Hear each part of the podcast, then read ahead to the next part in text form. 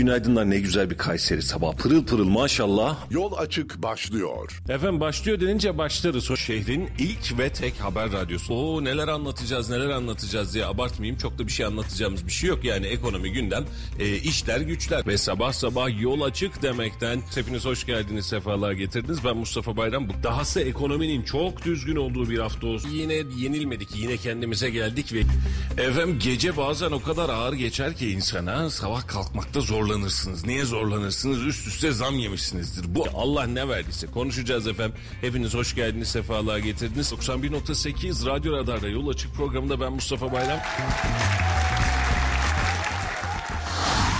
Radyo Radar yol açık başlıyor. Efendim hayırlı sabahlar, günaydınlar. Kayseri'nin tek haber radyosunda ve Kayseri'nin tek sabah programında sizlerle birlikte olmanın keyfini yaşıyoruz. Sabah deyince şimdi sabahın bu saatindeki program dersek belki de daha doğru olacak. Bugün de yine birazcık gecikmeli geldi. Kusurumuza bakmayın özellikle pazartesi günleri bizim için artık basın konseyi programıyla beraber yoğun yoğun günler başlıyor. Gecenin bir saatinde biten ve sabaha karşı da artık bizim e, böyle uyumak için zorlandığımız günleri yaşayınca ister istemez birazcık problemler yaşıyoruz. E, ama sizi genel itibariyle trafikte yakalamanın keyfini yaşıyoruz. Onun için hepiniz yeniden hoş geldiniz. Sefalar getirdiniz efendim. 91.8 Radyo Radar'dasınız ve bugün de size e, dünü günü gündemi, haberi, ekonomiyi, piyasayı, finansı, memlekette ne olup ne bittiğini anlatmaya çalışacağız. Öncelikli olarak dün Mersin TC'de polis evine düzenlenen hem bombalı hem de silahlı saldırı vardı. Silahlı saldırı ve bombalı saldırı Bombalı saldırıda fünye ile patlatılmış kontrollü şekilde silahlı saldırıda da iki polisimiz yaralanmış.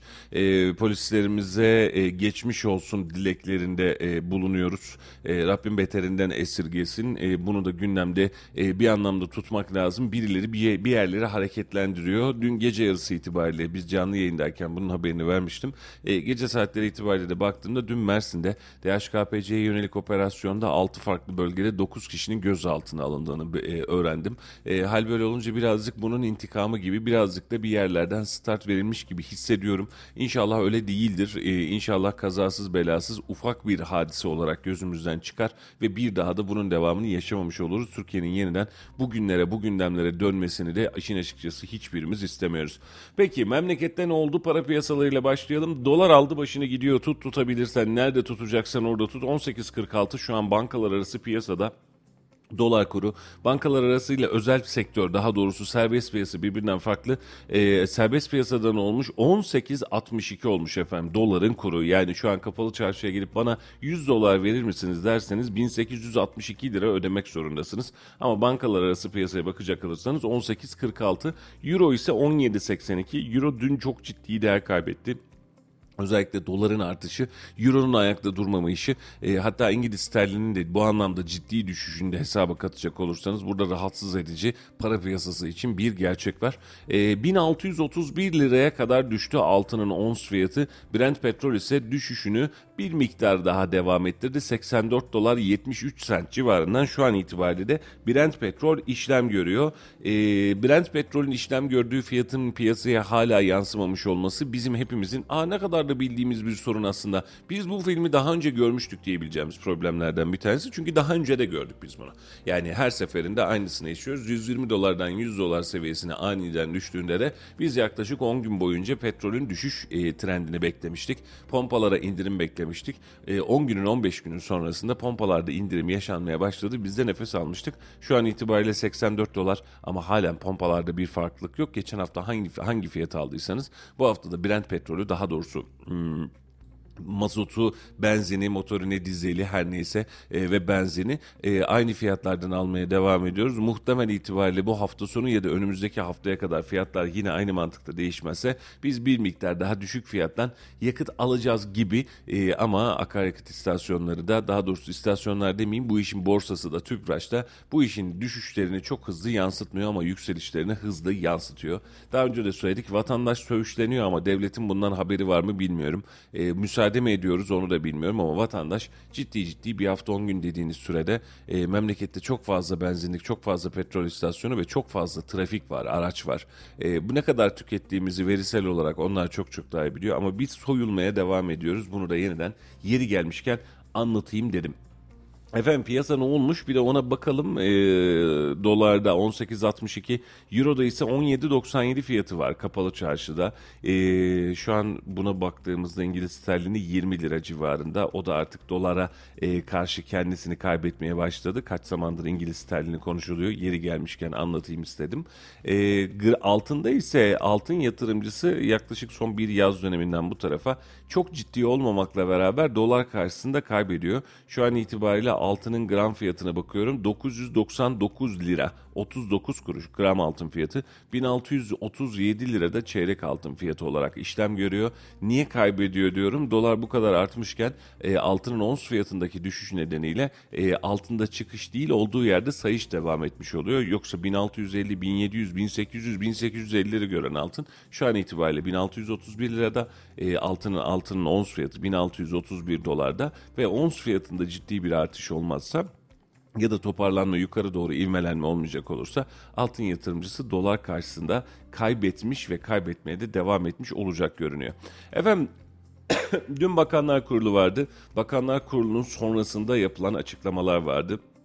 Bu açıklamalara bir miktar e, değinmek istiyorum. E, çünkü e, açıklamaların bazı kısımları özellikle e, vatandaşlar nezdinde ciddi anlamda rahatlık sağlayabilecek e, açıklamalardı. Mesela birkaçıyla başlamak isterim. E, Türkiye Aile Destek Programı bütçesi 40 milyar liraya yükseltilmiş.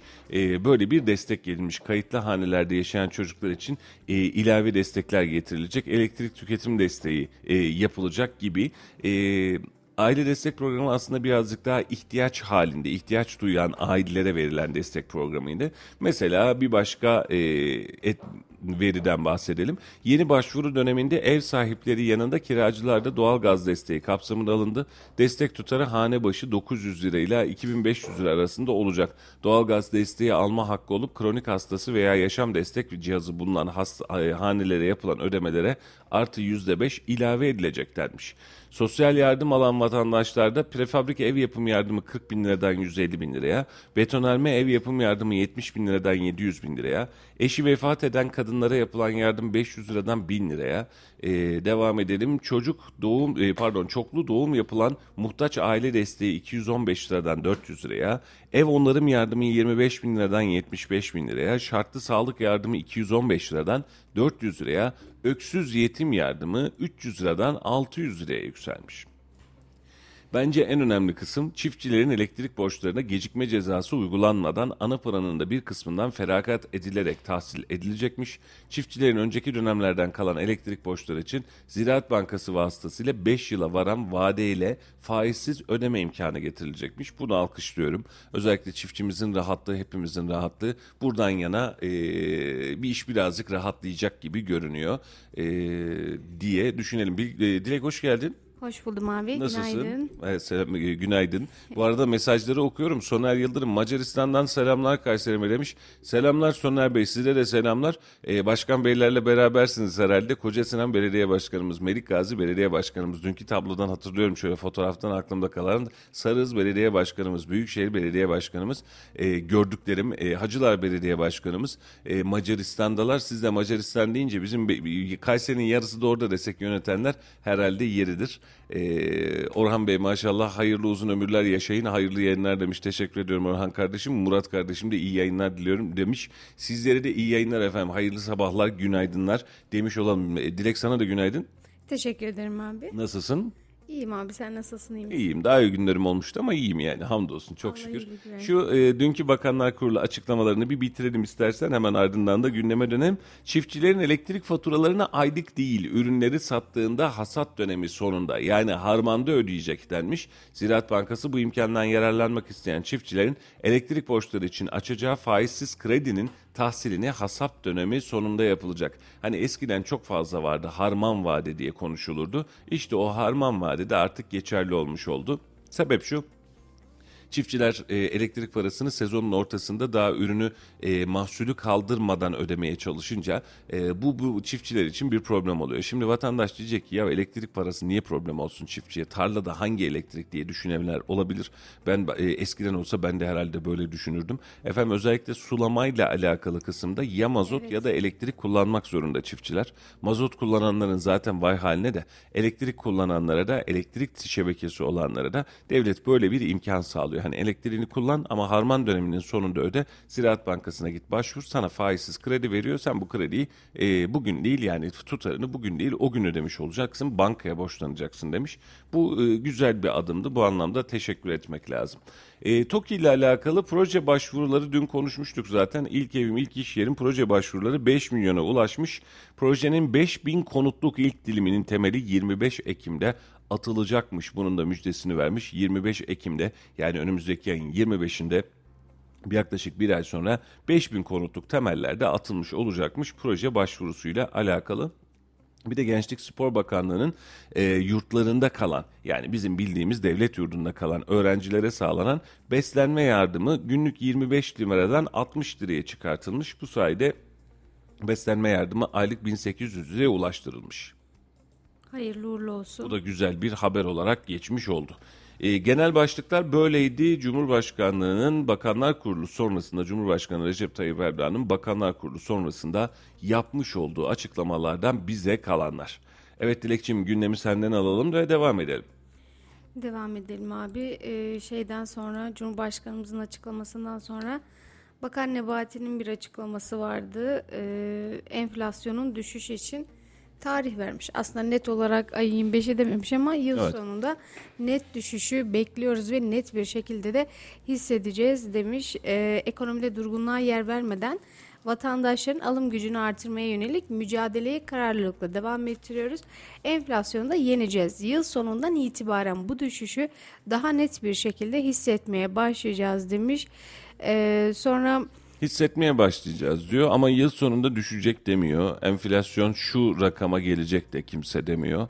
Geçtiğimiz gün bir uzman vardı makalesini kaydetmeyi unuttum. Ee, bunun notunu düşeyim bir. Ee, diyor ki dış etkenlerden sıyırsak bile yani Türkiye'nin dışındaki etkenler işte Evet. savaşın etkeni, diğerinin etkeni, o etken, bu etken. Yani Bunlardan sıyırsak bile şu an itibariyle Türkiye'nin enflasyonunun olması gereken yer %60'lar civarında diyor. Yani yeni dönemde.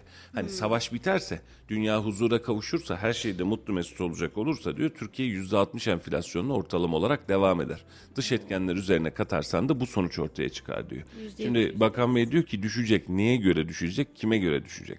Yani e, dolar artıyor, buradan nasıl düşeceğiz? Yarın asgari ücret artacak, buradan nasıl düşeceğiz? Fiyatlar artıyor, buradan nasıl düşeceğiz? Enflasyon dediğiniz zaten böyle bir sarmal. Şimdi düşecekten kastettiğimiz nokta hatırlıyorsun biz e, Nisan'da e, sonucu bekleyeceğiz dedi. Önce Mart'ta dedi, Mart değil Nisan dedi. 6 ay gözümüzü kapatırsak her şey iyi olacak dedi. 6 ay geçti daha kötü oldu.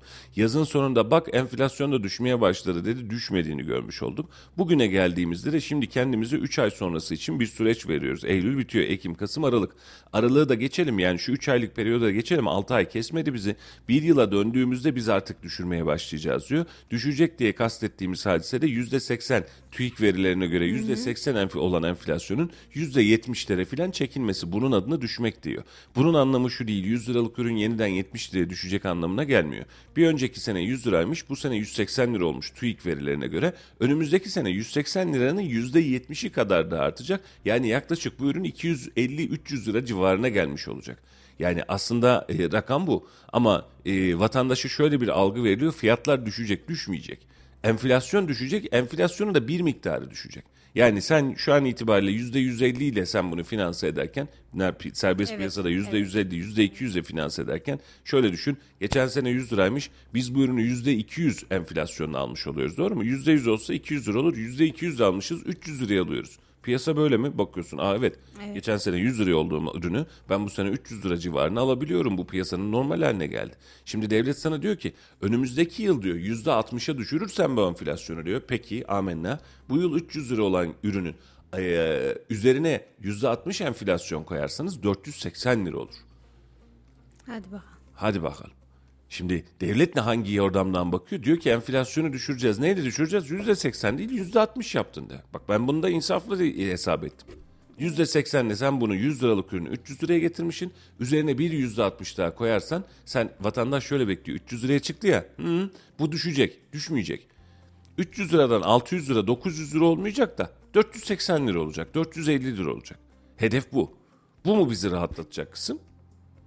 Kesinlikle değil. Mesela dün e, şeyi konuşmuştuk abi. Gerçi bir yandan da şeyi düşünüyorum. Acaba senin yayınında mı konuşulmuştu bu falan diye de şey durumu var. E, bu mesela sosyal konut projesiyle e, dedik ki zamlar şey oldu. E, aslında meşrulaştırıldı. Evet. Ha, çok affedersiniz. Dün bir yayınımdaki konuğum söylemişti. Evet. E, zamlar meşrulaştırıldı bu TOKİ fiyatlarıyla birlikte. İşte şu an e, fiyatı yüksek olan herkes e, şey yaptı. 800 lirayı meşru kılmış oldu. Ben 1 milyona verebilirim. TOKİ bile öyleyse falan diye. Şimdi tam olarak bu noktaya dönüyoruz abi. Ee, ortada bir fahiş fiyat uygulanmışsa bile ki herkes uygulamadı ciddi anlamda maliyetler arttı. Bunlar da bir şekilde abi şey olmak durumunda kaldı. Ee, meşrulaştırıldı. Yani evet bunun değeri bu oldu artık. Dediğin gibi enflasyon her ne kadar düşmese de yani düşecek dense de ama o bek, insanların beklentisinin şu anki fiyat üzerinden düşüşü gibi görünse de böyle değil. Aynen öyle. Yine çok yüksek ve o artık taban olmuş olacak. Yani bu tamamen meşrulaştırıldı. Şimdi meşrulaştırıldı bir. Ben şimdi e, bu memlekette fırsatçı yok demiyorum kardeşim. Yani fırsatçı yok, herkes e, mutlu mesut filan yaşıyor diye.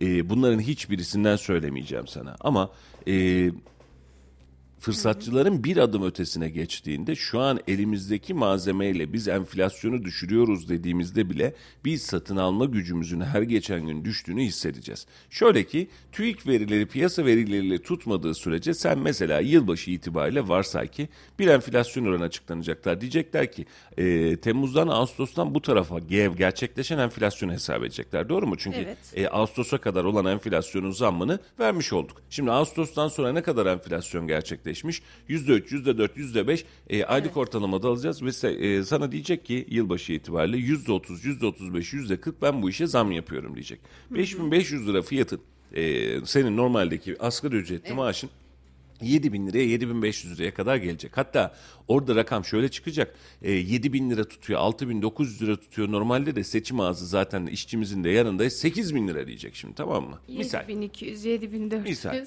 Yani yahu kardeşim 4500'den 4250'den 5500'e çıktı. Bir gün hissedemedik biz bunu. Bir gün hissedemedik. Bir artısı olmadı. Şimdi doğalgaza üstüne zam geldi, elektriğe üzerine zam geldi, piyasadaki her şey üzerine zam geldi ve vatandaş hala rahat edemiyor.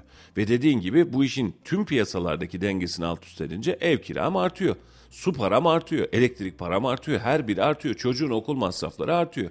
Bunun sonrasında da biz diyoruz ki bak bu kadar zammı da yapacağız ama enflasyonu kontrol altına alacağız artık yani. Ha bunun anlamı şu şu an kontrol altında değil bunu görüyoruz zaten. Evet. İki, o gün itibariyle düşüşe başlayacak diyor. Bir, söylenilen tarih düşüş yaşanabilecek bir tarih değil. Dövizin artmış, yılbaşın devreye girmiş, beraberinde asgari ücret zammının üst üste gelmiş. Sen yılbaşı itibariyle ben bunu kontrol edeceğim ya da düşüreceğim diyemezsin.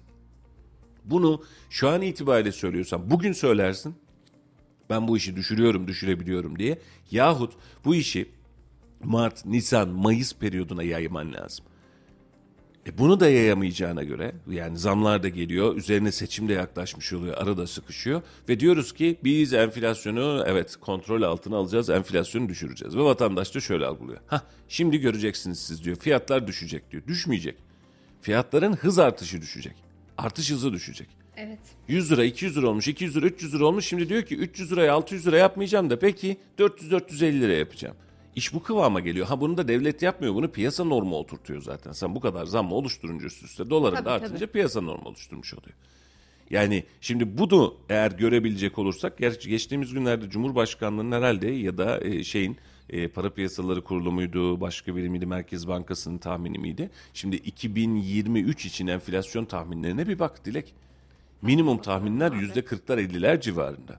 Yani bunun anlamı şu. Şu gün bugün kaç lira alıyorsun kardeşim ekmeği? 4 liraya alıyorsun misal. 3,5 liraya alıyorsun. Önümüzdeki yıl ortalama devletin tahminine göre bile sen buna %50'den fazla zam yapacaksın. Yani o iş 6 lira 7 lira civarına çıkacak zaten diyor devlet sana. Doğru mu? Yani bugünün o üzerine sen bu fiyatı ekleyeceksen yani %50'yi %60'ı ekleyeceksen önümüzdeki yıl 6 liraya 7 liraya bu işi alacaksın anlamına geliyor. Bunun daha başka bir matematiği başka bir anlamı yok. Ve biz de bunun karşısında diyoruz ki o her şey çok güzel olacak ve her şeyin içerisinde enflasyonumuz eksiye doğru düşecek. Düşmeyecek efendim. Sadece fiyat artış hızı düşecek. Zaten enf- zaten enflasyonun ekonomistler bunu bilir. En önemli etkeni şudur. Belli bir yere kadar getirirsin. Belli bir yerden sonra eğer fiyatı arttıramıyorsan orada fiyat düşmeye başlar. Ürünü satamıyorsan fiyat düşmeye başlar. Durum bu. Dün bir marketçi kardeşim oturuyoruz, konuşuyoruz. Diyor ki abi geçen sene 270 ton, bak direkt burayı önemli dinle. 270 ton karpuz satmışız diyor. Bu marketler zinciri. Evet. Bu yıl diyor 110 ton sattık diyor. Şimdi bak dün konuşuyorduk ya Starbucks'lara gidiyorlar, lükslerde geziyorlar. Vatandaş evine karpuz alamamış kardeşim bu sene. Şehre giren toplam karpuz kamyon miktarı bile çok ciddi oranda düşmüş. Alamamış vatandaş karpuzu. Niye? Hava mı çok soğuktu? Mevsim mi kötüydü? Karpuz mu kötüydü? Yo. Adam karpuz alamamış ya. Karpuz çok pahalıydı. Bu sene çok pahalıydı. senin pahalı diye söylediğin şey aslında nakliye. Sen onun nakliyesini aynen öyle. Sen onun nakliyesini ödedin o parayı. Ve bugün itibariyle bakmış olduğumuz zaman vatandaşın karpuz dahi yiyemediğini görüyoruz. Ondan sonra birileri çıkıyor mangalda kül bırakmıyor. Aman efendim neymiş? Aslında zenginlik varmış da bizim memleket fırsatçıymış da mış da muş da. Karpuzun fırsatla ne alakası var ya? Yaz ya biz yazın geldiğini karpuzdan kavundan anlamıyor muyuz? Evet anlıyoruz ama vatandaş bu sene onu bile anlayamamış. Tüketimi sen hesap et Dilek. Onun sonrasında da işte fiyat artışı aslında biz o kadar kötü değiliz. Dün akşam Hülya Nergis Atçı'yı yayına bağladı. Evet. Muratçım sağ olsun. Hülya Hanım da bağlandı. Şimdi açıklamayı hatırlıyorsun. Dün de konuşmuştuk Hülya Nergis'in açıklamasını. Neydi? Emekli amcam diyor ki yaşlılara emekli maaşı, maaşı fazla güzel yurdumun insanları. Yani ben dedim ki ya gerçekten ben bu işi çözmekte problem yaşadım. İşin açıkçasını söylemek gerekirse. Yani çok pardon. Nasıl problem yaşadım? Ya kardeşim anlatıyoruz, konuşuyoruz. Tamam, iyi güzel. Ee, ironi mi yapmış, gerçek mi söylüyor, şaka mı yapıyor, insanı mı yüceltiyor? Hangisini yapıyor acaba diye ben ciddi ciddi buradan sancı yaşadım. Dün akşam da en son yayına bağladık.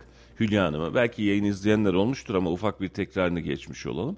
Hülya Hanım yayında e, tamam konuşuyoruz şimdi. Hülya Hanım burada ne demek istediniz diyorum. Diyor ki ben her şeyi açık açık yazdım diyor yani. Neyse ortada zaten benim yazdığımda yanlış bir şey yok diyor. Ne demiş? Güzel köylü amcam gezi, gezi güzel köy. Emekli maaşları yüksek yaşlılara daha az verin diyor. Güzel yurdumun güzel insanları herkese hayırlı haftalar diliyorum. Açıklama bu. Şimdi bunu ne anlamda söylediniz diyorum. Diyor ki biz zaten ezdirmiyoruz. Biz bununla alakalı zamları yaptık.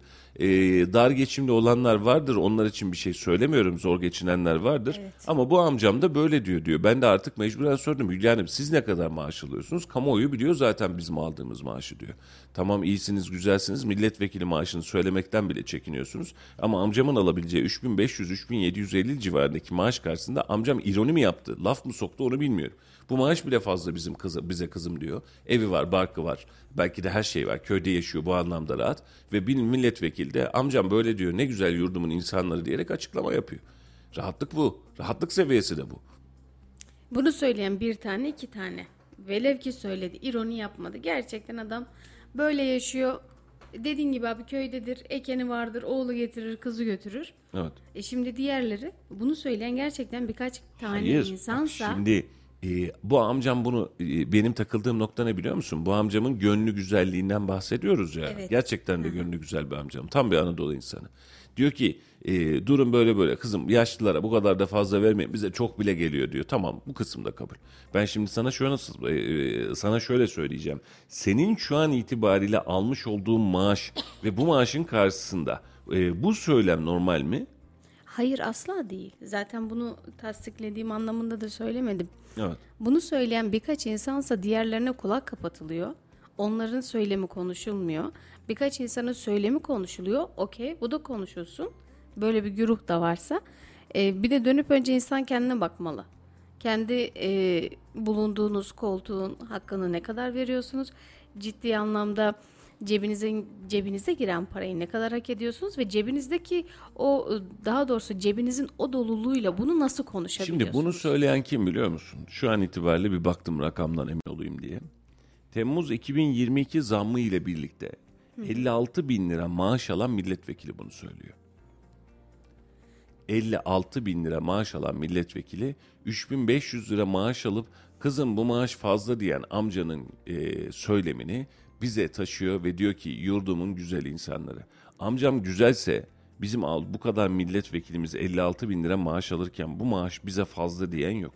Değil mi? Hatta eksik diyen var. Hatta olmadı biraz daha zam mı yapsanız diyen var. Yetmiyor. Herkesten önce kendine milletvekiline maaş zammı yapan insanlar var. 56 bin lira Dilekçim. Ha ben sana şunu söyleyeyim yeter mi Bir vekil için. bir vekil için?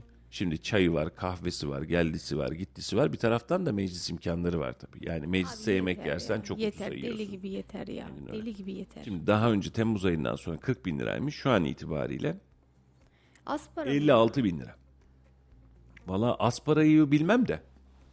Ben sana sadece şöyle söyleyeceğim. İki maaşı bir kenara koysa Ee, TOKİ sosyal konut peşinatını ödüyor abi. Yok bir maaşta da öder canım. Ne öder? Aynen öyle. Üzerine bir de 5-8 bin lira koyunca o 600 bin lira ya hani ana limit. Aa evet. 2 artı 1. Şimdi e, söylemimiz buna doğru dönüyor. Dönen söylemin içerisinde dün ben gerçekten bunun hayretini yaşadım. Bunun rahatlığını yaşadım. Şimdi Bakan Nebati'nin söyleminde de aynı rahatlığı ve rahatsızlığı yaşıyorum. Enflasyon düşecek. Hmm, vatandaş diyor ki şimdi kafasında evet diyor fiyatlar düşecek. Yani kimse şu matematiği açıklamıyor. Kardeşim biz mahvettik ya. Biz çok ciddi sıkıntılar oluşturduk. Bunu kontrol altına alacağız.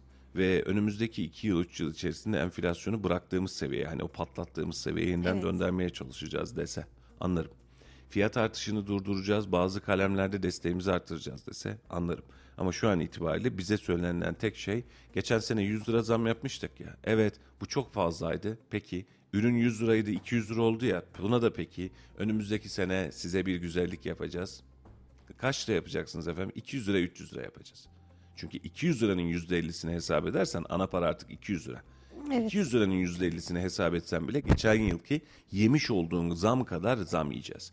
Geçen sene örnek olarak veriyorum 100 e, misal olsun bu 120 liraya yağ alıyorduk. Bu sene atıyorum 150 liraya 200 liraya çıktı bu yağ. Diyoruz ki ya tamam enflasyon düşecekmiş. Vatandaş zannediyor ki ben yeniden 100 liraya yağ alacağım. Yok 200 lira yerine 250 liraya 300 liraya satacağım ya. Ya hani düşüyordu ya düşüyor derken hızı düşüyor. 200 liran 400 lira olmadı en azından dedirteceğiz. Bir vatandaşı mutlu etmeye çalışacağız. Tablo ve tablonun vehameti bundan ibaret Dilekçim. Hmm, Sadece beklentiye sokuluyor insanlar abi. Ancak e, sanırım e, hesaba katmadığı bir şey var. Ekonomi e, şey ekonomistlerimizin en azından bakanlık nezdinde çalışan ekonomistlerimizin bir seçim yaklaşıyor ve şu an iktidardasınız ve insanları bu kadar beklentiye sokup böyle söylemlerle geldiğinizde dönüp halk bir sorgular.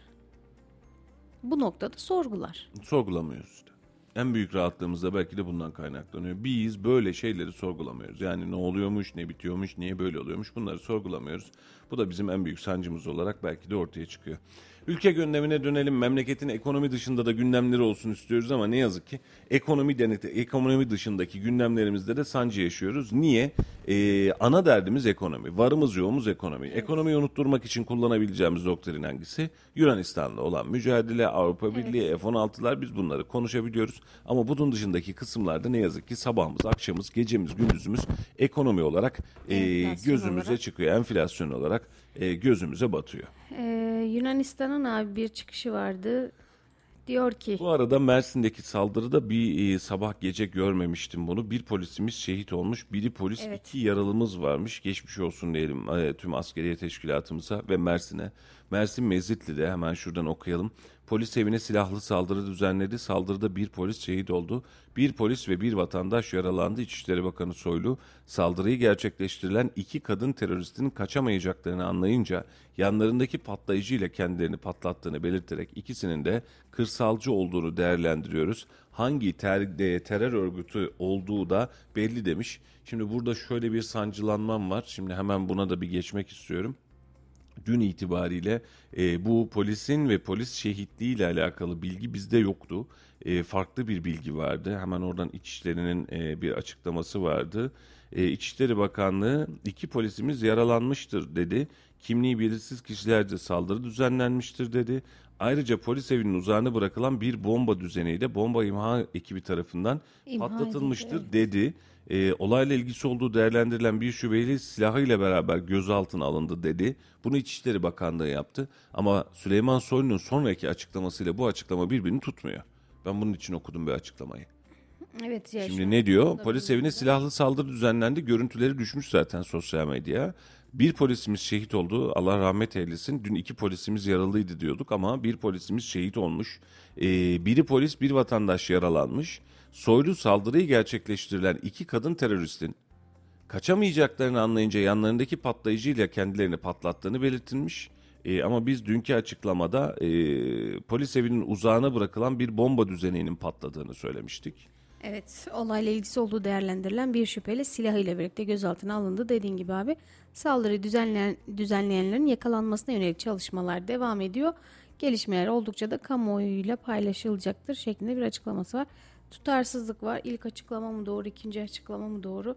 Ama sonuca bakmak lazım. Bir polisimiz şehit olmuş. Allah rahmet Allah rahmet eylesin. Polis memuru Sedat Gezer. Ee, Emniyet Genel Müdürlüğü e, Müdürü Mehmet Aktaş sosyal medyadan yaptığı açıklamada Mersin Polis Evi Şube Müdürlüğü Koruma Büro Amirliği'nde görevli polis memuru Sedat Gezer'in Mersin Tece Polis Evi Nizamiye noktasında yapılan saldırı sonucu ağır yaralandığı, kaldırıldığı hastanede, hastanede tüm müdahalelere rağmen kurtarılamadığı e, bildirilmiş. Allah rahmet eylesin. Rabbim şehadetini kabul etsin.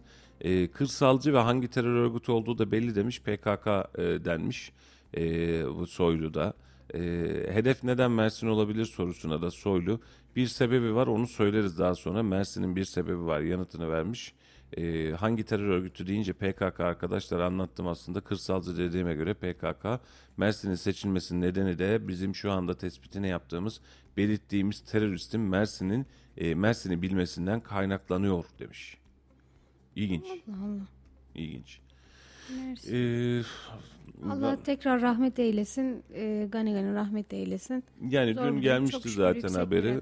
Aynen öyle. Ee, her rakam yüksek direkt. Yani e, bir insandan bahsediyoruz, Mersin'den bahsediyoruz. E, Güneydoğu Anadolu'da herhangi bir e, kırsaldaki bir alandan bahsetmiyoruz. Mersin Tece. Tece dediğin yer Mersin'in hemen çıkışında Kayserilerin de hatta çok yoğun kullandığı orada Mimar Sinan, Koca Sinan, Erciyes gibi sitelerin olduğu bir alan burası anladın mı? Yani yarı Kayseri desen yeridir Mersin Tece için. Bize en yakın denize geliş bölgelerinden bir tanesi ve Mersin'in göbeğinde e, iki tane e, terörist silahlı saldırıyla ki görüntülerde çıktı sosyal medya var silahlı saldırılar düzenleniyor. Ardından da kaçamayacaklarını anlayıcı üzerindeki bombalar diyor patlayıcılarını kendini patlattılar diyor. E, iki kadın terörist patlattı diyor. Yerde gözaltına alınmış üçüncü bir e, terörist mi var? E, toplam iki kişi miydi? Ne oldu? Bunu da çözmek birazcık zor ama hem bombalı saldırı hem de silahlı saldırı aynı anda gerçekleşmiş durumda. E, Türkiye'mize geçmiş olsun diyoruz ama e, açık söyleyeyim ya açıklamalar tutarsız ya da biz e, bu tutarlılığı yakalayamadık açıklamalarda. Vallahi yakalamak da zor gibi duruyor. Çünkü bilmiyorum hani neden Mersin sorusunun cevabı da belli deyip işin içinden eee, çıkmak da ayrı bir olay oldu. Yani kamuoyu aydınlatılması noktasında. Eee, neden Mersin? Yani hala kafamda büyük bir soru işareti madem. Valla Bakan Bey biliyoruz işte o teröristin diyor ve Mersin'i biliyor olması filan diyor. Böyle gizli şifreli konuşmalar yapılıyor. Ee, Valla bilmiyorum yani sonucunu nasıl göreceğiz bilmiyorum ama bir sıkıntı var işin açıkçası. Yani Bekir Bozdağ'ın bu yönde bir açıklaması var. Eee, Cumhuriyet Başsavcılığı, Mersin Cumhuriyet Başsavcılığı adli soruşturma başlatıldı. Saldırı bütün boyutlarıyla araştırılmakta ve soruşturulma soruşturulmaktadır da demiş. Evet. Başsağlığı dilemiş. Şimdi e, bu kısmı son dakika düştüğü için geçtim. Arkadaşlar bizim ekipte dinliyorsa bunun haberini de geçsinler. Şimdi e, dün e, önemli bir e, haber vardı. Türkiye'den iki Ege adasındaki silah sevkiyatına protesto Evet. vardı. E, Yunanistan ve Amerika nezdinde protesto edilmiş. Birazcık haberi okuyalım. Amerika'nın da bir cevabı var çünkü bununla alakalı. Türkiye Yunanistan'ın Ege'deki iki adaya Amerikan menşeli zırhlı araçları konuşlandırmasını Yunanistan ve Amerika nezdinde protesto, protesto etti. Dışişlerine çağrılan Yunanistan'ın Ankara Büyükelçisi'nden adalardaki ihlallere son verilmesi ve gayri askeri statüyü ihya etmesi istendi. Türkiye Amerika'ya verdiği protesto notasında Doğu Ege adalarında e, adalarının statüsüne riayet etmesini ve silahların statünün ihlali için kullanılmaması konusunda da tedbir almasını istedi denmiş. Türkiye haları görüntülenmişti, görüntülemişti özellikle bu adaları çıkartmayı. Amerika'da bununla alakalı bir açıklama yapmış. Daha sonra olduğu için bununla alakalı diyorum e, gerilimi arttırabilecek eylemlerin zamanı değil demiş. Amerika Dışişleri Sözcüsü Ned Price, e, Yunanistan'ın Ege'deki gayri askeri statüdeki iki adaya silah sevkiyatına ilişkin soruya NATO ortakları arasında gelir, gerilimi arttırabilecek açıklamaların veya eylemlerin zamanı değil demiş. Müttefiklerimizi bölgede barış ve güvenliği korumak için birlikte çalışmaya teşvik etmeye devam ediyoruz demiş. Aynı zamanda bir de Sözcü Price'a e, sormuş efendim. Adalar hangi ülkenin egemenliği altında? Ee, yani adalar hangi ülkenin egemenliği altında? Türkiye'nin mi Yunanistan'ın mı sorusuna da yanıt vermeden diplomatik yollarla farklılıkların çözülmesi gerektiği vurgusunu yinele, yinelemiş. Ee, bizim oğlan eve gelecektir diyor mahallenin sıpası dursa diyor. Daha kabası var da onu yayın nedeniyle söyleyemiyorum e, Amerika kendi başına kışkırttığı ve kendi başına konuşlandırdığı alanın sonuçlarını e, ne yazık ki tüm dünyaya e, mal etmeye ve mal etmeye çalışmaya devam ediyor. E, ve Amerika'da şu an bu tablo itibariyle de bu sorunu, bu sancıyı yaşatıyor. E, bakalım ne olacak, sonucu da ne olacak bunu bilmiyorum ama Yunanistan'la olan gerilimde Amerika'nın taraf olması e, doğrudan NATO dışında bir müdahale anlamına da geliyor. Evet. E, NATO içi bir müdahale değil çünkü Amerika'da, evet. Yunanistan'da, Türkiye'de NATO üyesi. NATO dışında bir müdahaleyle sen Yunan adalarını silahlandırıyorsun ve askeri sevkiyat yapıyorsun. Türkiye İHA'larıyla, SİHA'larıyla sana bunu dünya kamuoyu önünde e, gösteriyor ama gücümüz sadece buna yetiyor. Yani sadece kamuoyu oluşturmaya gücümüz yetiyor ne yazık ki Dilekçim. Çünkü mesela Kabahatli olan o ambargoyu yiyen biziz. Kabahatli olan o uçağı alamayan biziz. Kabahatli olan o ekonomik olarak saldırı altında olan biziz. Bak hepsi aynı noktaya geliyor. Ee, kuvvetli mi haklı, haklı mı kuvvetli diye bir denklem vardır. Hangisi daha haklı? Yani kuvvetli mi haklı, haklı mı kuvvetli? Efendim kuvvetli olan haklıdır. Haklı evet. olan kuvvetli olmadığı sürece de zaten tersini Haklı ispat edemez. Ee, böyle bir problem var ee, ve Yunanistan gerilimi seçim yaklaştıkça daha da devam edecek gibi. Amerika aslında şunu söylemiş birazcık da aslında bu noktaya giriyor. Ya çok da germeyin diyor. Ee, bu bugünün meselesi değil. Üzülerek söylüyorum. Bunu seçim yaklaşıyor dememin sebebi bu. E, bunu 5 yıl öncesinde de konuşuyor olabilirdik. E, 6 yıl öncesinde, 7 yıl öncesinde de konuşabiliyor olabilirdik. Bununla alakalı mücadelemizi o günde veriyor olabilirdik. Ama biz bunu vermedik, vermedik, vermedik, vermedik. Ve zurnanın zurt dediği yerde şu an gündemimiz Yunanistan oldu. Yunanistan bu tacizi bu silahlandırmayı bugün yapmıyor. Açın bakın eski gazete manşetlerine. Biz 15 yıldır 20 yıldır bunu konuşuyoruz. Hatta 20 yılında ötesine geçin. E, Tansu Çiller dönemindeki Kardak krizini hatırlayanlar benle yaşamsal olanlar bilir. Böyle tedirgin olmuştuk savaş çıktı çıkacak filan diye. Biz bu dönemlerde dahi buna benzer tedirginlikleri yaşadık. Ve uzun zamandır gündemde olması gereken konuyu gündemde tutmuyoruz ve son dakika itibariyle ana gündemimizi Yunanistan haline getiriyoruz. Biz de buna karşı çıkıyoruz. Yoksa e, Yunanistan e, bizim ihla, hakkımızı ihlal edecekmiş, e, adaları silahlandırılacakmış. Tabii ki konuşacağız. Tabii ki yani. tepki vereceğiz. Bununla alakalı gerekirse cephede veya cephanede bulunacağız. Ama mesele şu, e, üzüldüğüm nokta şu, bunu niye bugün yaptık, iki yıl öncesinde yapamadık. Sadece buna sancılanıyorum. Peki Amerika'nın bize çocuk muamelesi yapıp ortalığı germeyin demesi Yunanistan ve Türkiye'ye? Halbuki kendisinin ortalığı germesi. Şimdi bu olayın çok üzerine... seviyor. Yani Amerika bu tarzı ben dünyanın abisiyim kıvamını çok fazla seviyor ne yazık ki. E, bu olayın üzerine e, Türkiye yani bu Türkiye ve Yunanistan arasındaki krizin üzerine Milli Savunma Bakanı Hulusi Akar, Genelkurmay Başkanı Or, General Yaşar Güler, kuvvet komutanları, bakan yardımcıları ve birlik komutanları e, video konferans yaptılar efendim. E, bir toplantı gerçekleştirmişler. Midilli, Yunanistan'ın Midilli ve Sisam Sisam'a özellikle ABD tarafından hibe edilen askeri araçların sevk etmesi üzerine e, Türkiye'de bunu protesto etmişti. Dışişlerine çağrılan Büyükelçi'ye iletildi tüm durum. E, toplantının şeyi açıklanmadı. İçeriğinde neler konuşuldu açıklanmadı.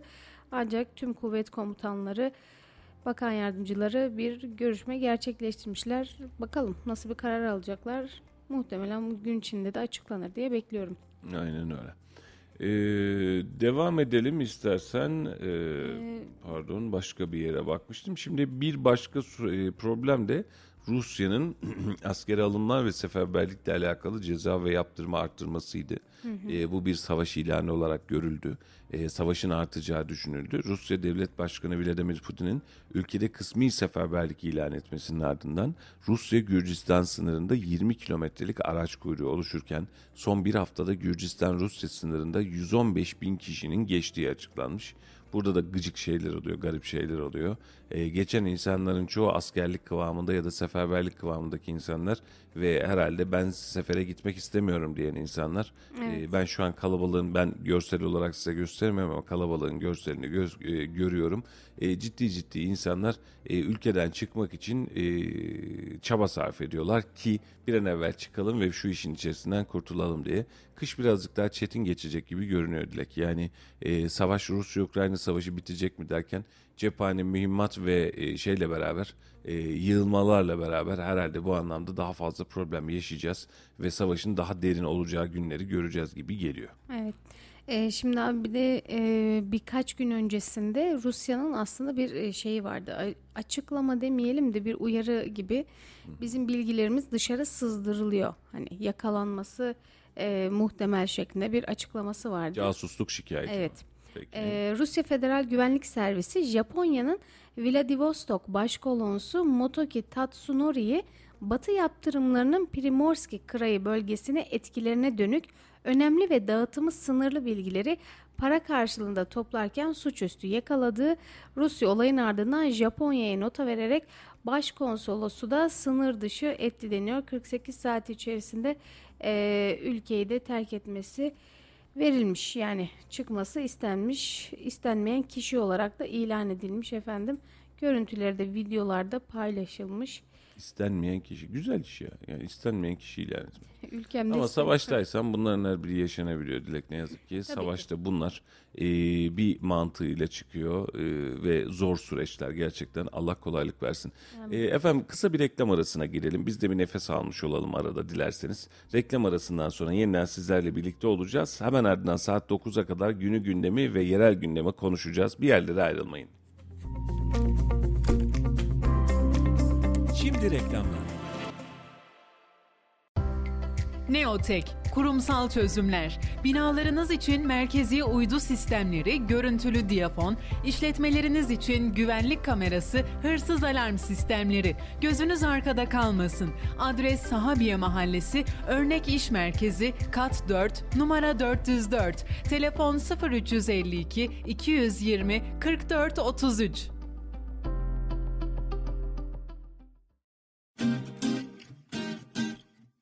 Profilo Kusmol AVM'de Kayseri'nin değil, Türkiye'nin en iyi fiyat garantisi.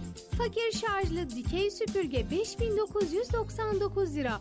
Üstelik 1150 lira değerinde fakir Mr. Chef Quattro Blender seti ve yine 1000 lira değerinde Migros alışveriş çeki hediye. Bitmedi. Fakir Filter Pro elektrik süpürge 5999 lira. Raki kablolu dik süpürge ve tam 1000 lira değerinde Migros alışveriş çeki hediye. Bitmedi. Fakir akıllı robot süpürge 8250 lira. 1000 lira değerinde Migros alışveriş çeki hediye.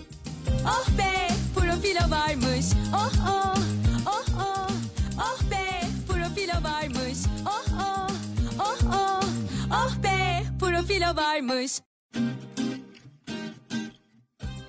Profilo Kumsmol AVM'de Kayseri'nin değil Türkiye'nin en iyi fiyat garantisi. Fakir beşli küçük ev aletleri, Temper çaycı, Valeri tost makinesi, kahve kahve makinesi, Mr. Chef Quattro Blender set, Freelander elektrik süpürgesi sadece 7999 lira. Ayrıca 1000 lira değerinde Migros alışveriş çeki hediye. Oh be profilo varmış. Oh oh oh oh. Oh be profilo varmış. Profilo varmış. Stillers, Stillers. Blender'ım Stillers, çay makinem Stillers, cezvem Stillers, tost makinem Stillers. Stillers, Stillers. Artık mutlu herkes. A sınıfı binalar için A sınıfı pencereler ürettik. 7 odacıklı, 3 camlı, 3 contalı Özerpan pencereleri, ısı cam love ve ısı cam solar loveyi bütünleştirdik. İstediğiniz mükemmel ısı yalıtımını gerçekleştirdik. Siz de evinizde huzuru korumak, konforun keyfini sürmek için Özerpan showroomlarına uğrayın. Unutmayın ki doğru yapılan ısı yalıtımı 4 mevsim konfor ve tasarruf demektir. Ayrıntılı bilgi için telefon 444 62 30 web www.özerpan.com.tr Koca Sinan Belediyesi'nde fırsatlar devam ediyor. Şeker ve Yakut Mahallesi'nde konut arsası ile Ertuğrul Gazi Mahallesi'nde 17 adet villa alanlarının ihaleleri 27 Eylül Salı saat 14'te Koca Sinan Belediyesi'nde gerçekleştirilecektir. Ayrıntılı bilgi Koca Sinan Belediyesi Emlak Müdürlüğü. Telefon 222 70 çift 0.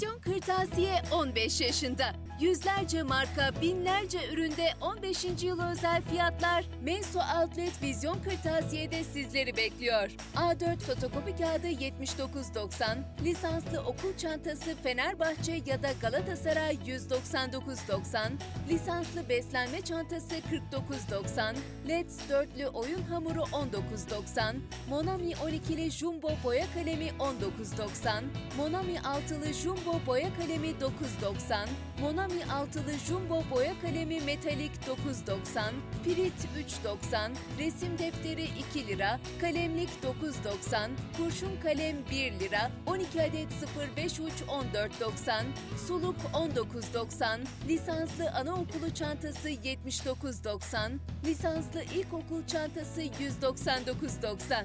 15. yıl özel. Vizyon Kırtasiye. Vizyon Kırtasiye 15 yaşında.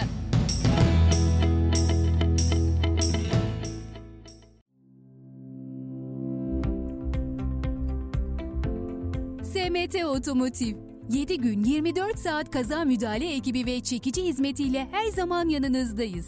Tüm kaporta işlemleri, boya, mekanik, plastik tampon tamiri, şase düzeltme, pasta cila, far parlatma, boya koruma ve daha fazlası SMT Otomotiv'de. Kasko ve sigorta anlaşmalı servisimizle hasar takip ve tespit hizmetleri hızlı ve güvenilir bir şekilde hizmetinizdedir. Adres Yeni Sanayi Şeker Kısmı 15. Sokak No 8 Kayseri. Telefon 0532 250 46 35. Reklamları dinlediniz.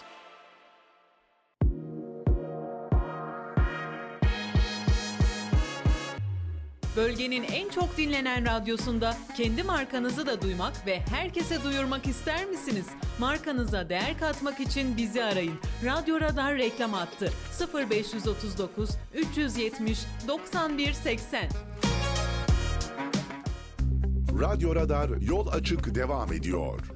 Efendim yeniden hepiniz hoş geldiniz, sefalar getirdiniz. Ufak bir reklam arasından sonra biz de yol açığa devam ediyoruz. Saat 9'a kadar da sizlerle birlikte olacağız. Yerel gündeme doğru dilersen birazcık dönelim Dilekçim. Çok fazla hareketlilik yok ama hareketliliğin olan yerler var. Ee, Rize'de yaşanan trafik kazasında şehit olan Kayseri uzman çavuş Osman Özsoy. Memleketi Develi'de toprağa verildi. Kendisine Allah'tan rahmet diliyoruz. Yakınlarına, ailesine başsağlığı diliyoruz. Bir e, askerimizi daha e, başka bir kazayla bu sefer terör saldırısıyla değil görev esnasında gerçekleşen yaşanan trafik kazası nedeniyle kaybettik. Allah rahmet eylesin. Allah rahmet eylesin. Tekrar ailesine ve sevenlerine başsağlığı diliyoruz. Efendim başkanlar Macaristan'da Kayseri Büyükşehir Belediye Başkanı Memduh Büyük Kılıç ve beraberindeki heyet çeşitli ziyaret ve incelemelerde bulunmak üzere Macaristan'ın başkenti Budapeşte'ye gitti. Ee, baş, me, Kayseri Büyükşehir Belediye Başkanı Memduh Büyük Kılıç ve beraberindeki heyet e, bakıyorum acaba yazmış mı arkadaşlar diye de yazmamışlar kimler var yanında diye. Fotoğraftan bakarsak Kocasinan Belediye Başkanımız var. Ee, Sarız Belediye Başkanımız Baki Bayrak var. Talas Belediye Başkanımız Mustafa Yalçın var. Abi benim çok da fazla tanıdığım yokmuş. Sen, tan- sen tanımıyor muymuşsun işi? Ben de şuradan bir bakayım. tanımıyormuşum. Fotoğrafta kimler varmış en Bakmaya azından buradan çıkartmaya çalışacağım. Sarıoğlan Belediye Başkanı Bekir Ay Yıldırım var. Baki Bayrak var.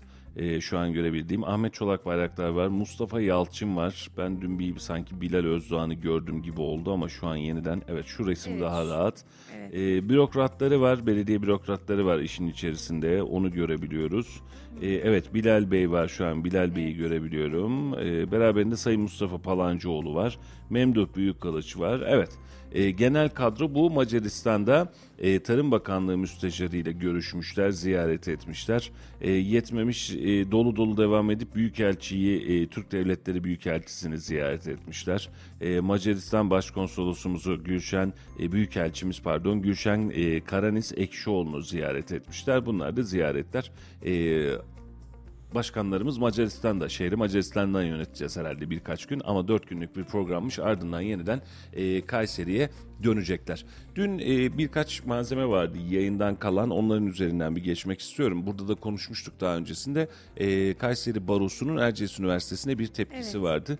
Dün baro başkanıyla da yaptığımız görüşme aslında aynısını e, göstermiş oldu. Rektör Bey'e yanlış aktarılan bir konu sonrasında böyle bir problem çıkmış ve ama açıklamalar sert bir şekilde çıkınca ister istemez Rektör Bey de daha sonrasında e, oyunu yeniden burada sergilemenizi isteriz en ön sırada da bunu takip etmek isterim demiş ve Evet. olay birazcık daha tatlıya bağlanmış. Görünen tablo buydu.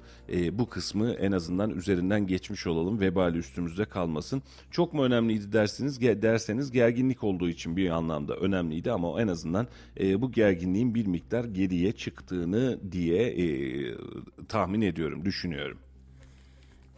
Ee, devam edelim. Ee, gündemden de devam edelim. Bakalım başka memlekette neler olmuş diye. Denetimlerde aranan 5 şüpheli yakalanmış şehirde hayırlı uğurlu olsun.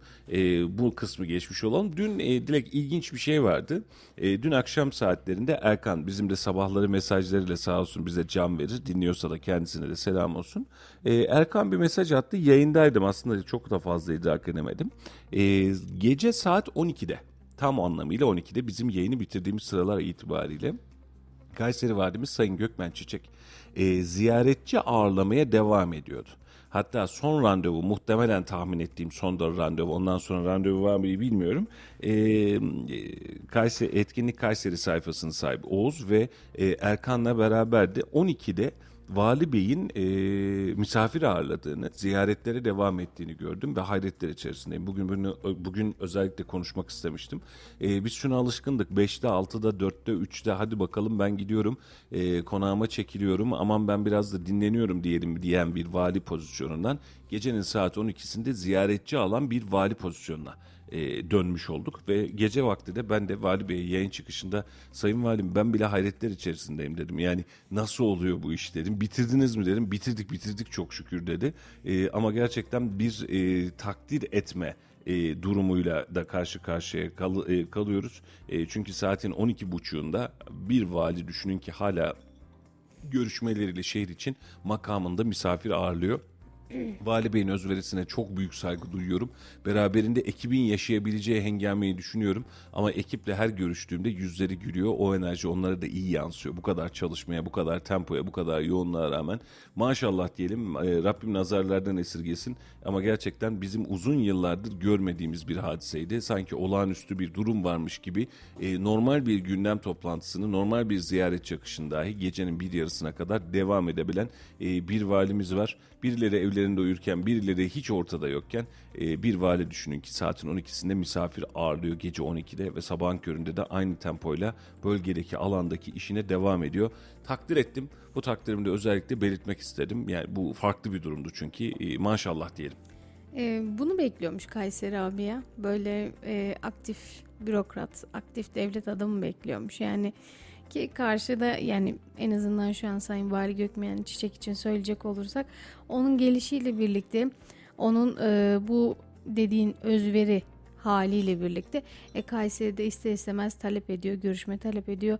Sayın Valimiz de bunları geri çevirmeyip e, ciddi anlamda saat 12'lere kadar 12.30'lara kadar çalışıyorsa e, helal olsun ellerine sağlık. Onun bu emeği de asla göz ardı edilmez. E, tekrar tekrar söyleyebiliriz. Afyon'dan neden insanların ağlayarak uyurladığını bir kez daha biz de en azından görmüş olduk.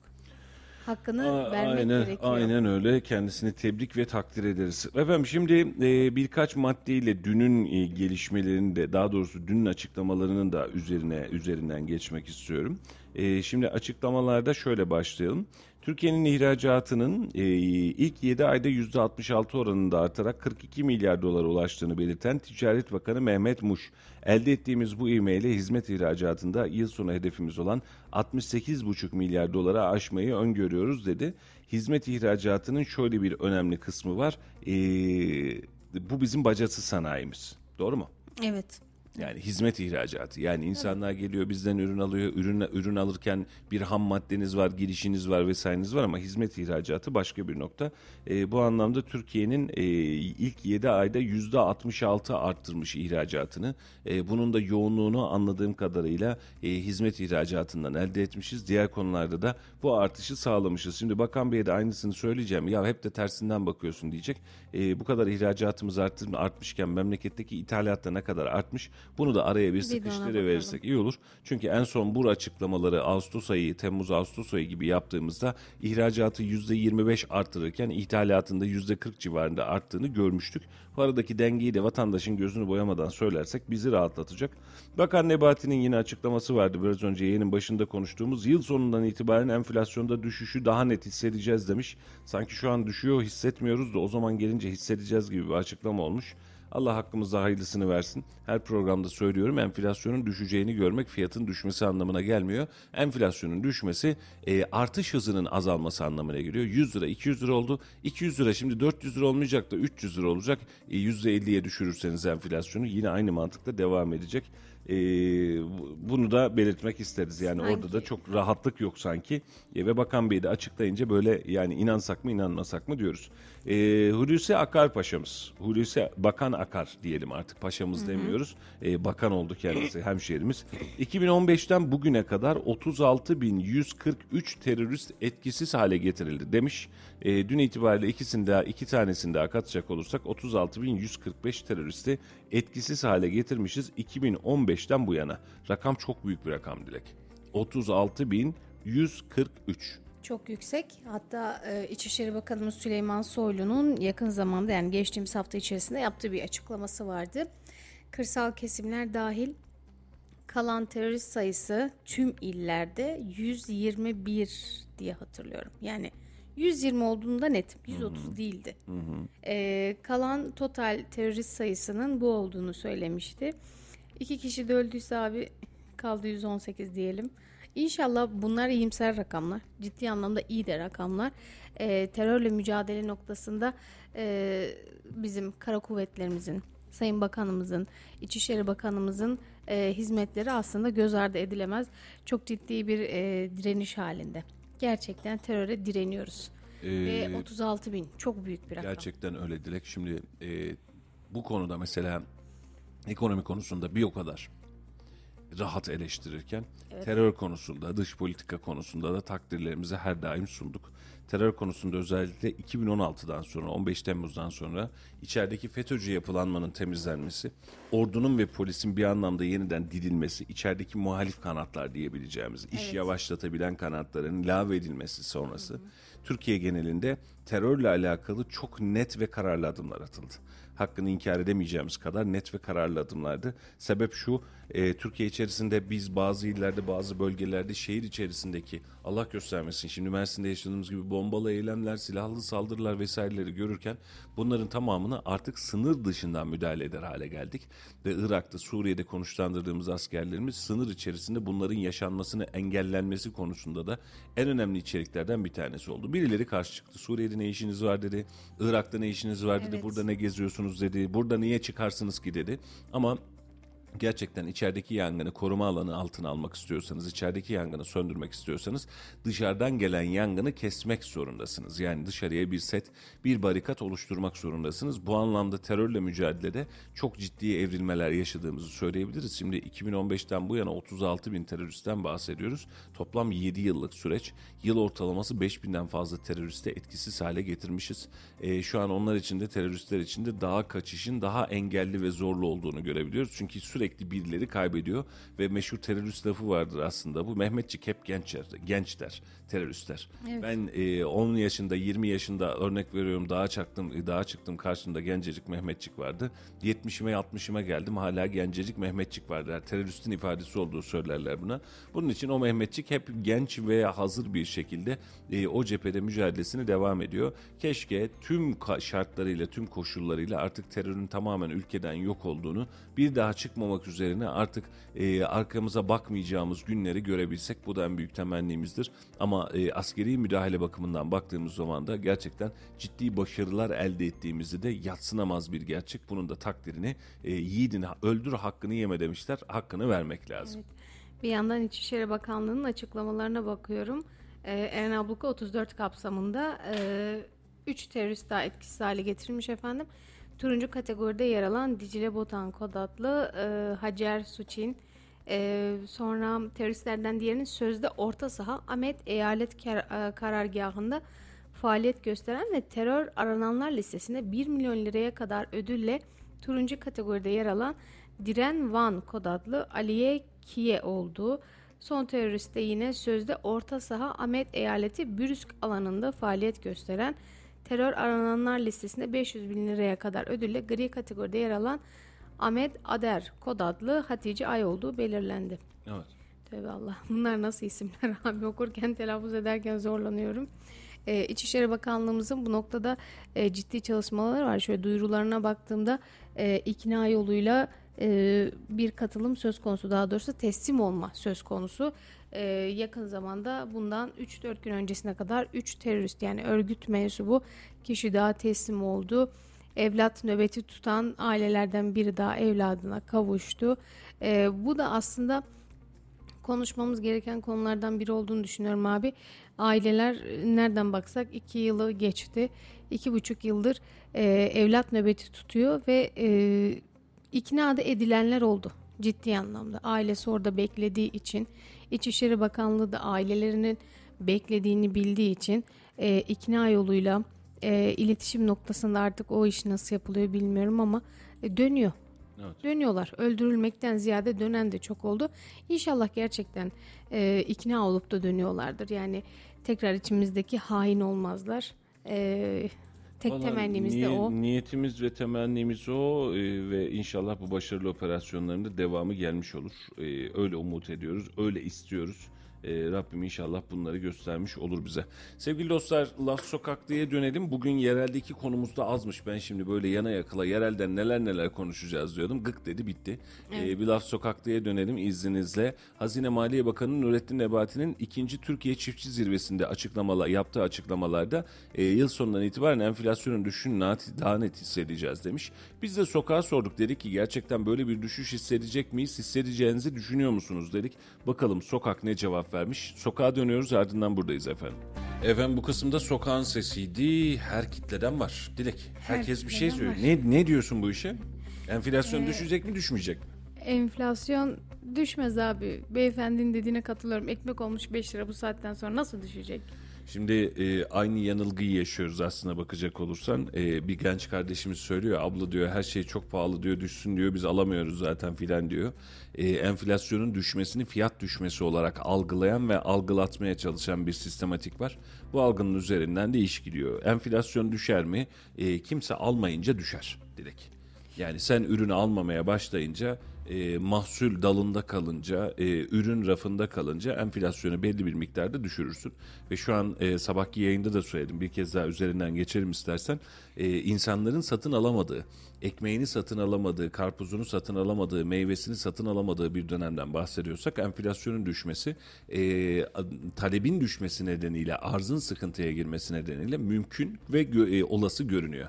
Ama bu düşmeden kastettiğimiz hadiseyi fiyatların düşmesi gibi olarak anlamak ve algılatmak da en büyük handikapımız. Çünkü enflasyon düşecek demek fiyatlar düşecek demek anlamına gelmiyor. Enflasyon düşecek artış hızımız yavaşlayacak anlamına geliyor. Bunu görmemiz lazım. Bunu görmemiz lazım. Abi ben böyle biraz e, şey bakarken aslında ulusal gündemden neler bakabilirim diye, neler verebiliriz diye. Şunu konuşmadık. Kısmi seferberlik var ya Rusya'nın. Bu kısmi seferberlik sonrası konut piyasasında Rus talebi artmış. E, deniyor ki E, 300 bin e, şey Vladimir Putin'in e, geçtiğimiz hafta içi ilan ettiği e, gelişmenin ardından Rusya'dan ayrılan ve büyük çoğunluğu Türkiye'ye gelen Rus vatandaşlarının Evet. konut talebi bir haftada yüzde 40 arttı. Sektör temsilcileri önümüzdeki günlerde Rus vatandaşlarına konut satışının artacağını e, söylemişler efendim. Rusya'da açıklanan seferberlik sonrası son bir haftadır Rus ilgisinde %40'a yakın artış yaşandı. Acentelerin, üreticilerin bu ilgiyi yaşadığını görüyoruz. Rusya-Ukrayna hattında mevcut bir iyileşme henüz görünmüyor. Bu sebeple Türkiye'ye ilginin devam edeceğini düşünüyorum demiş ee, o da başkanı. Son dönem şey efendim. olmuş oluyor. Direkt Rusya'nın da gelmesiyle beraber civarımızda ve sınırımızdaki savaştan kaçan herkesin sığınacağı liman olmaya başladık biz. Var. Suriye'de savaştan kaçıyor buraya geliyor. İran'da savaştan kaçıyor, rejimden kaçıyor bura geliyor. Ee, işte atıyorum e, şeyde Gürcistan'da sıkıntı var buraya geliyor. Rusya'da var buraya geliyor. Ukrayna'da var buraya geliyor. Savaştan kaçanların doluştuğu memleket olduk. Demek ki insanlar bizim burayı çok güvenli bir liman olarak görüyorlar. Buna da çok şükür. ya da bir geçiş alanı olarak görülüyor ola- olabiliriz. Ee, Alanya'da bir emlak danışmanlık şirketi sahibi bir beyefendi demiş ki Rus vatandaşlardan yoğun kiralık ev talebi aldıklı alıyoruz. Alanya'da 4 mahalle yabancı ikametine kapatıldı. Son bir ayda da emlak piyasasında talep ve fiyatta düşüş vardı ancak Putin açıklamalarından sonra değişti. Mesela Alanya'da 3 artı bir evin kirası geçtiğimiz aylarda talebin zirve yapmasıyla 12 bin liraya çıkmıştı. E, talep düşünce 8 bin liraya kadar geriledi. Şimdi ev sahibi Ruslar yeniden geliyor 10 bin liranın altına düşmem diyor. Bunun gibi örneklerimiz çok fazla demiş. E, mesela baktığımızda kendi iç piyasamızdaki ev fiyatlarını da çok ciddi yükseltti o zaman bu. Yani talebin artmasıyla birlikte bizim içerimizdeki e, kira fiyatlarına onu da yansımaya başlamış. Valla eğer 12 bin lira filan fiyatsa Alanya filan gitmemek lazım oralara ya. Ona Çok, kadar pahalı. çok yüksek. İşte 8 bin liraya kadar düştü de şimdi 10 bin liranın altına düşmem deniyormuş. Neden? Ruslar geliyor diye. Demek ki Antalya'da bir iş gelse insanlar gidemeyecek yani Alanya kısımlarında. Bence Antalya alanla gidecekler de içe doğru göç etsinler bence. Yani gelsinler bu taraflara doğru 12 bin lira kiram verilir kardeşim. Kaç lira alıyoruz da kaç lira vereceğiz ya? 3 artı 1 12 bin lira. Vallahi Yani ne kadar uçuk yüksek, afaki rakamlar. yüksek. İşimiz çok fena. Allah kolaylıklar versin. Sıkıntı Amin. var. Ee, ama sıkıntının karşılığında dediğimiz gibi insanların gelip dönüp geldikleri yerler var. Geldikleri yerler arasında Türkiye'nin tercih edilmesi bizim için önemli ve güzel noktalardan bir tanesi olarak e, ortaya çıkıyor. Ama bunun anlamı şu değil, e, bu kadar gelen insan bizde huzur verecek ya da huzur bulacak anlamına gelmiyor. Sıkıntılar da büyüyebilir. Bu kadar da aslında misafirperver olmamak lazım. Suriyelilerde de savaş var, buyurun gelin dedik. Hala gidemediler. Adamlar ev sahibi oldu neredeyse. Yani şaka mecaz yapmıyorum ciddi anlamda. Evet, ev aldılar, bark aldılar, işletme açtılar. Yani gidecek adamın yapacağı işler değil. Bunlar biz kalacağız artık burada diyerek yaptığı işler. Ee, bunun sıkıntısını da yaşıyoruz. Şimdi Rusya ve Ukraynalılardan da aynısını yaşayacağız. Yarın bir gün sokağa çıktığımızda sen nerelisin, hangi ülkedensin diye Amerikan Birleşik Devletleri'nde öyle bir hadise vardı biliyor musun? Nerelisin? Ben İngiltere'liyim, ben Almanım, ben, ben Evet. e, Hindistanlıyım filan diye. İş ona doğru dönüyor. Yani böyle bir Birleşmiş Milletler kıvamına doğru gidiyoruz işin içerisinde. Zaten Rusya'nın sıcak denizlere inme sevdası da e, bizim aslında gitmezler abim. Hadi Suriyeliler gene gitse bile Ruslar gitmez. O sıcak deniz sevdasından. Valla bence üşüyorlar ya. Yani yıllardır biz Rusları yanlış anladık. Adamlar üşüyor denize girmek istiyor ve deniz görmek istiyorlar. Yani bence bence nitelik böyle. Hani çok da şey yapmamak lazım işin içerisinde. Dilek bir e, son bir piyasa talebine bakalım. Piyasada abi. neler oluyormuş en azından. E, bir onu anlamış olalım. Efendim son bir haftadır özellikle faiz Amerikan Merkez Bankası'nın faizi artırması bizim de faizi indirmemiz nedeniyle Amerikan doları karşısındaki güç kaybımız devam ediyor. Şu an itibariyle 18 lira 46 kuruş bankalar arası piyasada. Doların satış fiyatı euro ise 17 lira 85 kuruştan satışını gerçekleştiriyor. Altın ons fiyatı 1634 dolar, Brent petrol ise 84 dolar 79 sentten işlem görüyor. Bunun TL'si ve açıklaması şu. Karşımıza çıkan tabloda kapalı çarşıya giderseniz 18.62'den dolar alıyorsunuz. 17.99'dan da euro alıyorsunuz. Altında ise ne yazık ki düşüş nedeniyle altın yatırımcısı bu dönem birazcık üzgün. Gram altın 1000 lira şu dakika itibariyle. Çeyrek altın ise 1637 liradan işlem görüyor toplamda. E, bu da e, beraberinde e, piyasanın son e, tahlili olarak görüyor. Uzmanlar önümüzdeki günler itibariyle dolardaki artışın devam edebileceğini söylüyor.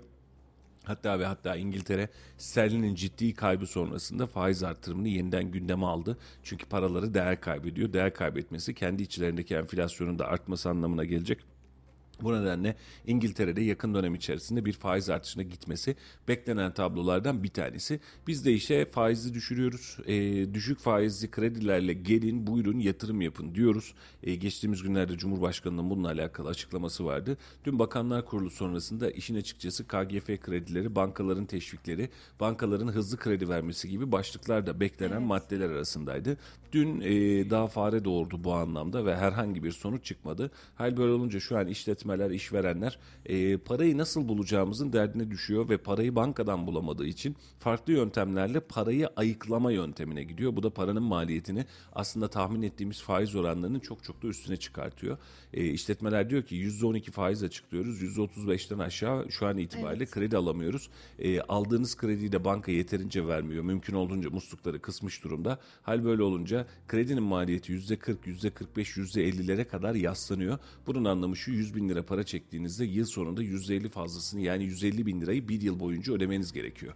Evet. Yani e, aylık 10 bin liradan fazla ödeme yapmanız gerekiyor 100 bin liralık bir kredi için. E, dönüyorsun daha büyük kredilerde de işletmelerin şöyle bir sorunu var.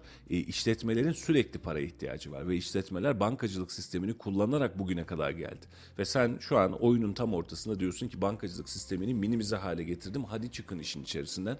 Adamlara başka bir envanter getirmeye çalışıyorsun ve bankalarda şu an itibariyle bu krediyi mümkün olduğunca kesmeye çalışıyor. E, bu serbest piyasada özel sektörde ciddi daralmalara sebep olacak bir iş. Bunu görüyoruz, hissediyoruz, yaşıyoruz. Birileri de bunun sancısını teker teker anlatıyor. E, ama bu anlamda ne sanayi ticaret odası ne esnaf odaları ne de siyasiler ortaya çıkıp vatandaşın ve esnafın bu problemini yansıtmıyor. E, sanki her şey güllük gülistanlıkmış gibi harekete devam ediyoruz ama yarın bir gün 3-5 firma ben kapıyı kapatıyorum ya da işletme masrafları çok ağır ben finansman sağlayamıyorum evet. işçi çıkartıyorum dediğinde bunun memlekete maliyeti işsizlik olarak çıkacak.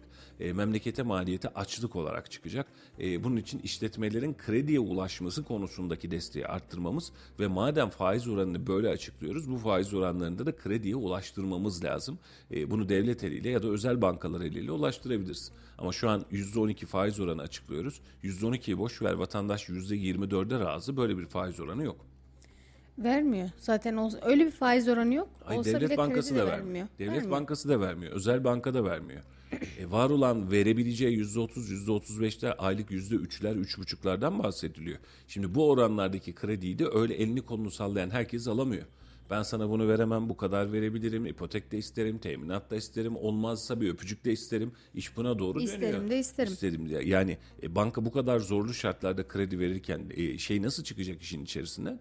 E, işletmeler nasıl çıkacak işin içerisinden? Ya burada ev alacak, araba alacak kişiden bahsetmiyorum. Hadi eve almadım dersin, hadi Evet. arabayı almadım dersin. Bu da zor ihtimal de.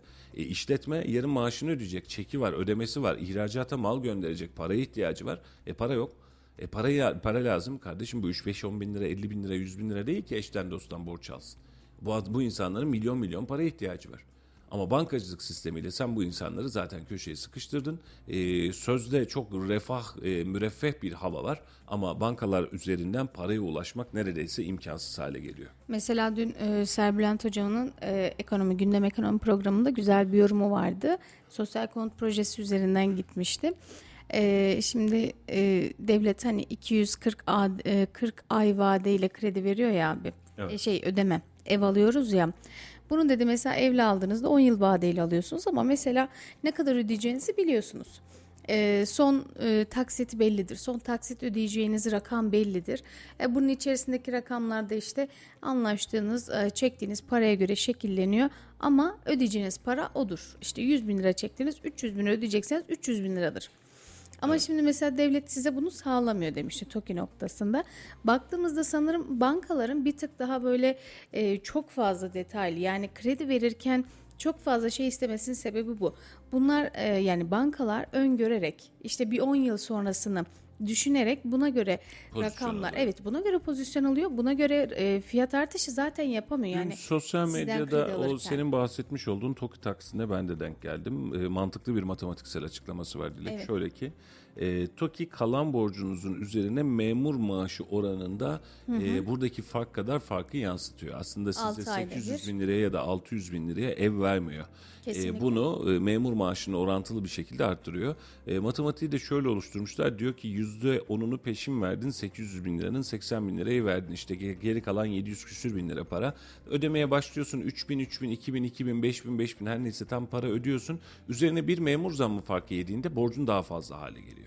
Ve sen bir kez daha ödüyorsun sonra bir zam daha yiyorsun. Evet. E, astronomik rakamlara çıkabilir TOKİ'ler diyor. Evet, e, tespit doğru. Şimdi mesela ev alsanız 800 bin liraya gitseniz bankadan tamamını kredilendirseniz size en azından şunu söyler. 800 bin lirayı 1 milyon 700 bin lira olarak ödeyeceksin der banka. Evet. Bunun karşılığında da aylık atıyorum 3 bin lira, 4 bin lira, 5 bin lira ve bunu da rutin 20 yıl boyunca, 10 yıl boyunca ödeyeceksin der. Ama TOKİ bu enflasyon matematiği devam ederse dilek. Yani enflasyon Evet. olmazsa TOKİ müthiş bir şey. Ama bu enflasyon matematiği devam ederse TOKİ'ye başlayan insanların ödemenin ucunu bulma şansı çok zor hale geliyor. Çok zor Çünkü yani. Arttıkça artıyor, arttıkça üstüne Kesinlikle. koydukça koyuyor, koydukça koyuyor. Düşünsene yıllık yüzde elli bu fiyatın üzerine koyarak devam ediyorsa ödediğin taksitte bu fiyatın içerisinden çıkma şansın yok. Yani baktığımızda e, her 6 ayda bir zam yiyecek TOKİ'den ev alanlar. E, o yüzden aslında bankadan kredi almak olan mantıklı. Ama, onların- bankada kredi vermiyor. Banka kredi vermiyor. Çünkü onlar da bir 10 yıl e, sonrasını düşünerek hareket ediyorlar. Baktığımızda devlet sanırım bunu yapmıyor. Aynen öyle. Devlet bunu yapmadığı için de 850 bin liralık ev gün sonunda 2,5 milyon 3 milyonu bulacak. Aynen öyle.